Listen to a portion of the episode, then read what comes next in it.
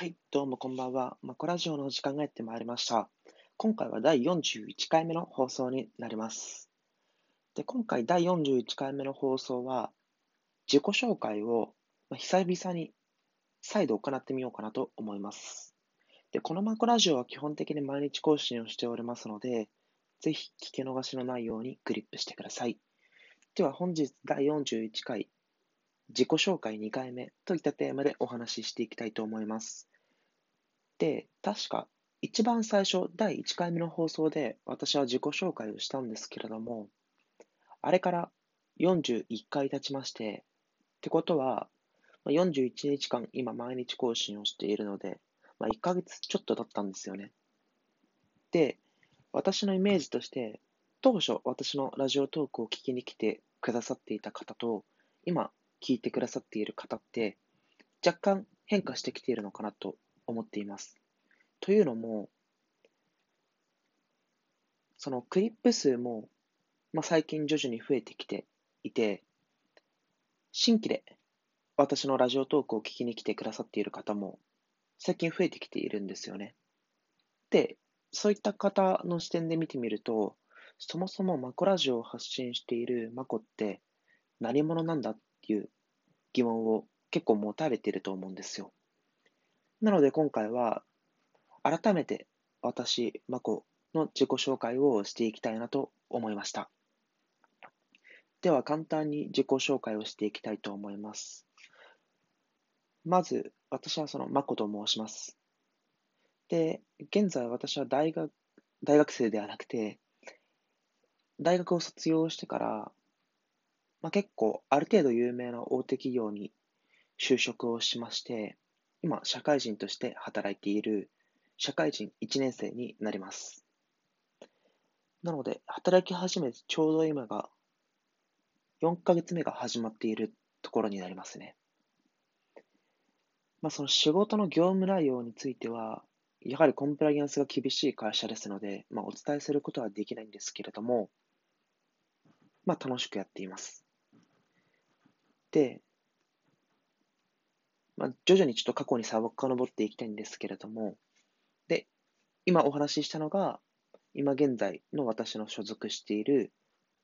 まあ、場所の話になります。で、大学時代はどういった大学生だったのかというと、まあ、自分で言うのもなんなんなんなんですけれども、いろいろな多分コミュニティに私は所属していたなと思います。まあ、いろんなことをやらせてもらいましたね。例えば、体育会に入ったり、まあ、サークルに入ったり、長期インターンをしてみたり、短期留学をしてみたり、まあ、ゼミに入ってみたり、まあ、本当にこれでもかといったぐらい、まあ、好き勝手しま、やらせていただきました。大学時代は。で、まあ、サークルに関しては、その、追い出されてしまったりとか、体育会も辛くてやめてしまったり、短期留学では、なんか、現地での、現地でトラブったりとか、長期インターンも一社目クビにされたりと、まあ失敗もめちゃくちゃしてきたような 人間になります。今思えば、まあ、どれもいい経験だったのかなと思いますね。ああ、まあ、そう、そうですね。はい。なので、まあ、こういった失敗談について 興味がある方は、ぜひなんかコメントとかしていただけたら、それについてもお話ししていきたいと思います。自分で言うのもなんなんですけれども、私って本当、頭の悪い、まあ、出来の悪い人間なのかなと思っていて、多分人よりも、まあ、かなり失敗してきた自信はあるんですよね。なので、今現在、何か目標に向かって頑張っていて、めげそうになっている方とか、自分なんかとか思っている方っていらっしゃると思うんですけれども、なんかそういった方に参考になるような話もしたいなと今後は考えております。で、大学に入る前は私一浪していて、で、一浪していた時は私予備校に通わないで、まあ、浪人時代を過ごしておりましたね。で、この時に案外自分ってその、人に依存しなくても、なんとかできる人間なんだなって気づいたのを覚えてます。高校時代はもうとにかく一人っていうのが怖くて、そのトイレに行くのもなんか友達と一緒に行きたいし、ご飯とかも一人で食べるのが結構なんか人目とか気にしちゃって友達とかで食べたりしているような本当に一人ぼっちになるのが嫌いな人間だったんですけれどもこの1年間の浪人期間を経てなんかずっと孤独との戦いだったので案外一人にはなれた記憶があります、まあ、そのおかげで大学生活は良くも悪くもまあ、人目を気にせず、まあ、自分のやりたいように過ごしたような4年間だったのかなと思います。そういった意味では、この浪人期間、もうあながち、まあ、悪くはなかったのかなと思いますね。現役で受かった方が絶対良かったと思うんですけど。で、浪人をする前は私高校時代で、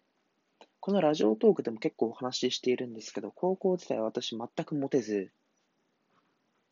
まあ、それが結構反動で、かつ1年間の浪人期間も反動で、大学時代はとにかく遊びたいといった思いで、まあ、いろんな行動とかをしてきたのかなと思います。で高校時代はまあ部活動にずっと入っていて、そうですね、部活か、ゲームか、漫画かアニメかみたいな、もう本当よくいるような高校生みたいな生活を送っておりました。以上が私の簡単なこれまでの経歴になります。今聞いた話の中で何か興味を持ってくださっている方がいたら、なんかぜひ連絡とかしてください。では次、現在私が行っていることについてフォーカスしていきたいと思います。で現在私が今行っていることというか、まあ、趣味と今後頑張っていきたいなと思っていること、この2点についてお話ししていきたいなと思います。まず1点目の趣味に関しては、以前のラジオトークでもお話しした通り、私筋トレが、まあ、好きなんですよね。筋トレをすると、モチベーションも上がりますし、せその一日の生産性もなんか上がるのかなと思ったり、で、かつ、私なんか高校時代部活動をやっていたせいか、めちゃくちゃ筋肉つきやすいんですよね、体格的に。なので、徐々にその筋トレをするたびに徐々に体が変化していくような感じがしていて、まあ、そういったこともあって筋トレが結構好きなんですよね。で、他に私の趣味として行っていることが、まあ、YouTube とか見るのめっちゃ好きだなと思っていて、エビスジャップとか結構好きですね。めちゃくちゃ見てます。とか、あとビジネス系の YouTuber とかも結構見ていて。で、最近は、その、ただ見るだけではなくて、まあ、どういった、なんかいろいろ分析しながら YouTuber 観察するようにしております。なんか急激にその登録者数を伸ばしている YouTuber が、なんで、何がすごいのかみたいなところをなんか考えながら、ぼーっと見てますね。で、まあ、趣味がこの2つで、筋トレと YouTube になります。で、次にお話ししたいことが、今後頑張っていきたいことですね。で、前提として、私今、社会人1年目なので、仕事は絶対的に頑張らなきゃいけないなと思っているんですけれども、まあ、とはいえ、まあ、1日8時間近く仕事をしていて、なんか気分転換に時間も使いたいなと思っているので、まあその時間に、まあ、どういったことを当てるのかみたいなところでお話ししていきたいと思います。で、私が、えっと、通常の業務以外で行っていきたいなって思っていることが、自分の発信する練習といったものをもう少しこなしていきたいなって思っております。これはどういうことなのかというと、まあ、例えば、今私がお話をしているラジオトークとか、ブログとか、いろいろ個人の意見を発信する媒体って今あるんですよね。で、そういったものを使って、何かその自分の考え方とか、思いとか、っていったものを分かりやすく相手に届けることができるようになりたいなと思っております。ラジオトークに関しては、まあ、それが私の話し方といった伝え方になってしまうんですけれども、私がもう一つ行っているブログに関しては、私の文字ですね。文字で相手に分かりやすく伝える。この二つを意識して、その発信する練習といったものをもう少し身につけていきたいなと思っております。で、なんで発信する練習をしたいのかというと、主に2つ理由があります。1つ目が、まず単純にそのアウトプットの練習になるなるからですね。で、ラジオトークに関しては、これって結構話し方を鍛えることができるなと思っていて、正味、今コロナのせいもあって、なかなか人と話して練習する機会ってないんですよ。で、そういった機会を、まあ、保管するために、私は結構ラジオトークをやっているといったこともあって、で、徐々に話し方とかを、なんかもう少し上手くなっていきたいなと思っております。で、ブログに関しても、自分のその考えていることを、まあ、言語化するってかなり難しいなって思っていて、で、その練習の一環で行っております。